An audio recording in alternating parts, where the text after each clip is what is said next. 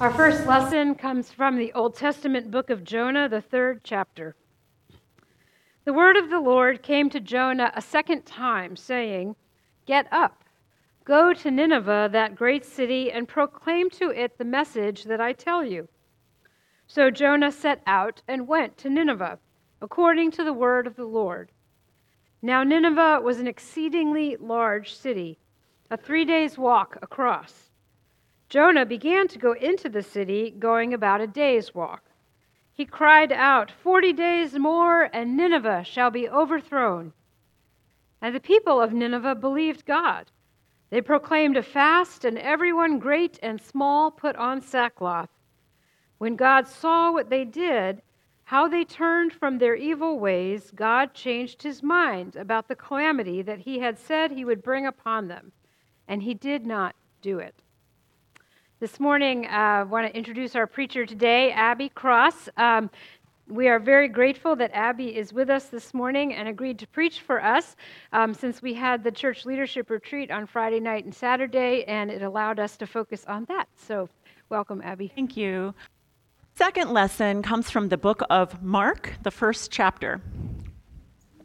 Now, after John was arrested, Jesus came to Galilee proclaiming the good news of God and saying, The time is fulfilled and the kingdom of God has come near. Repent and believe in the good news. As Jesus passed along the Sea of Galilee, he saw Simon and his brother Andrew casting a net into the sea, for they were fishermen. And Jesus said to them, Follow me, and I will make you fish for people. And immediately they left their nets and followed him. As he went a little farther, he saw James, son of Zebedee, and his brother John, who were in the boat mending the nets.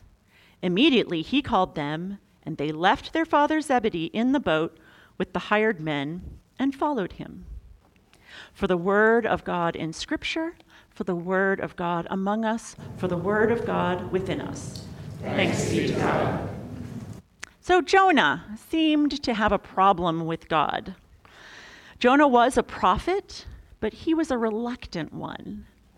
At the beginning of our first lesson, we hear that this is God's second attempt to get through to Jonah. And if you know the story of Jonah being swallowed by the big fish, you might remember that he ended up there because he was trying to escape. He was trying to escape from God's instructions. Some prophet. But during that fish incident, Jonah promised God that he would do whatever God asked. So here we are in our first lesson. Jonah is ready to obey God's instructions to go tell Nineveh that the city will be overturned. The people of Nineveh respond immediately, even before Jonah gets all the way across the city. They demonstrate that they have heard and understand God's message. They show God that they are ready and willing to change. In that way, the city is overturned, as in, it's turned over a new leaf, like we might say.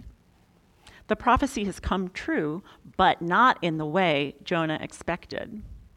In fact, the very next line after our lesson is over, the next verse says, But Jonah thought that this, God's forgiveness, was utterly wrong, and he became angry. Jonah seems to have been hoping for God's wrath to rain down, so he's disappointed and embarrassed that his prophecy fell flat. So, what's our takeaway from this story with Jonah? We see in this passage a contrast of passive hearing and active listening. The people of Nineveh they hear a very brief prophecy, but they listen with their whole hearts. They understand that it is an invitation into a better relationship with God. They openly accept that invitation. Jonah, on the other hand, he hears God's instructions and carries them out, but he misses the point. He doesn't hear the message as an invitation to the people of Nineveh. And he definitely doesn't notice that God is also inviting him into a better relationship, both with God and with his fellow humans.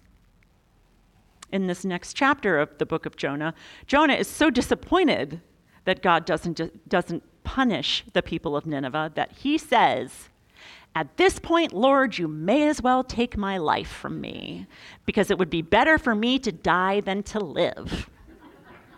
He is so attached to the idea that Nineveh deserves punishment that he can't hear the bigger message that everyone can have a second chance and that it's never too late for better relationships. So, yes, Jonah heard and answered God's call, but he wasn't really listening. In our second lesson, Simon, Andrew, James, and John also get an invitation. Drop everything and follow me, Jesus says. And despite the risks of abandoning a life that they know and entering into the great unknown, they follow Jesus with no hesitation. Now, throughout the Gospels, the disciples are often portrayed as sort of doofuses who uh, are often confused or misunderstanding what Jesus is telling them. And in this way, we as readers get to learn from their mistakes. And it always makes me think of the classic Berenstain Bears book that I had when I was little called The Bike Lesson. And Papa Bear in this book is teaching his son to ride a bike, but he makes every possible mistake. He runs the bike into trees. He runs over a beehive. He's constantly being bruised and bandaged. And after each incident, he says to his son, This is what you should not do. Let this be a lesson to you. But here with the disciples, at the very beginning of their discipleship, they get it right. And to react so promptly and drastically to Jesus' words, they must not have just heard it with their ears, they must have felt the call resonate within themselves. They listened very deeply to those cryptic words I will make you fish for people. And they heard that it was an invitation to a new life, a new relationship with life, with God, with each other, with the world. And they jumped on it. Who knows why they were so perceptive? Maybe it was because the political climate was hotting up. John the Baptist had just been arrested. Maybe they were on high alert for the next sign of what was coming. But we do know that they heard Jesus with open hearts and felt and their feet were ready to move. The moral of the story might be don't be a Jonah, be a disciple when it comes to listening. The disciples were listening beyond those words they heard. Their hearts were tuned to be receptive. Their minds and feet were ready to receive and generously respond to the invitation, no matter how simple or cryptic it was. But are we being unfair to Jonah? Why didn't God just tune his heart better? Or why didn't God just speak more clearly in words that Jonah would understand? And perhaps that line of questioning really comes down to us here today. Am I going to know how to listen deeply when God calls? Am I as good a listener as I think I am? And what does tune your heart mean? Well, to me, tuning my heart means to listen deeply beyond the words being said while making space in my heart and mind to receive whatever wisdom is being offered.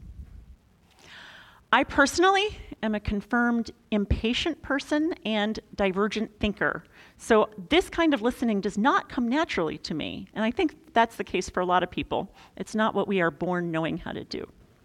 But I will say that I have really enjoyed and benefited from trying to do this better.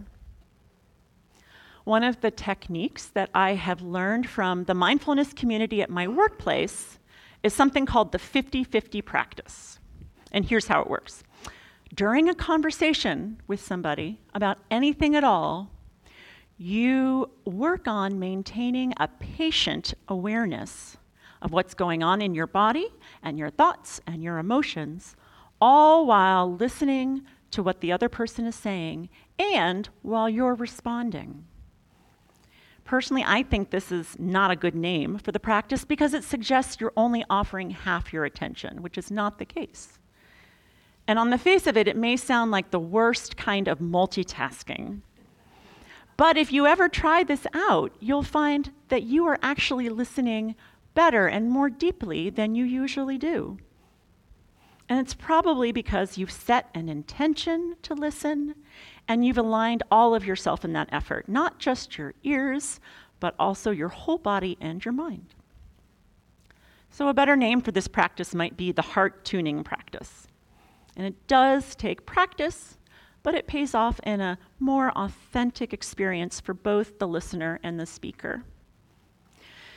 We also practice this kind of open hearted, uh, wholehearted openness in centering prayer, where we simply rest in stillness, sitting intentionally, patiently aware of God's presence.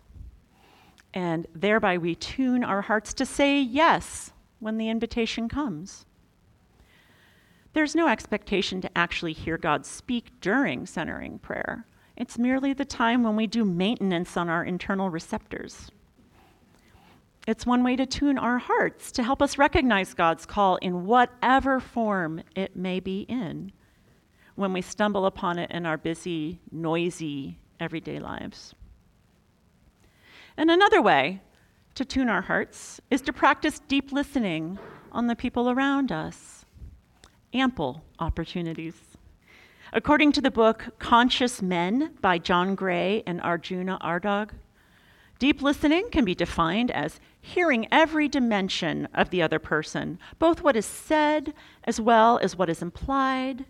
It means hearing the words and emotions underneath them, and to hear the general disposition and mood of the person to hear all of it. Peace activist and Zen master Thich Nhat Hanh says that deep listening nourishes both the speaker and the listener. He writes When communication is cut off, we all suffer. When no one listens to us or understands us, we, beca- we, we, we become like a bomb ready to explode. And when we listen without judging or reacting, with our whole being, we can diffuse a lot of bombs. So this week, I invite you to a, do a listening self inventory, kind of like the Examen practice we did a few weeks ago with Chip and Tammy. Think about your recent conversations. While someone else is speaking to you, how often are you only passively listening because you're trying to think of what points you're going to say when it's your turn to speak. Are you an interrupter? Who are the people you find hardest to listen deeply to? And what's in, the, in your way from listening deeply to them? What messages might you be missing out on when you focus just on the words and not on the whole context?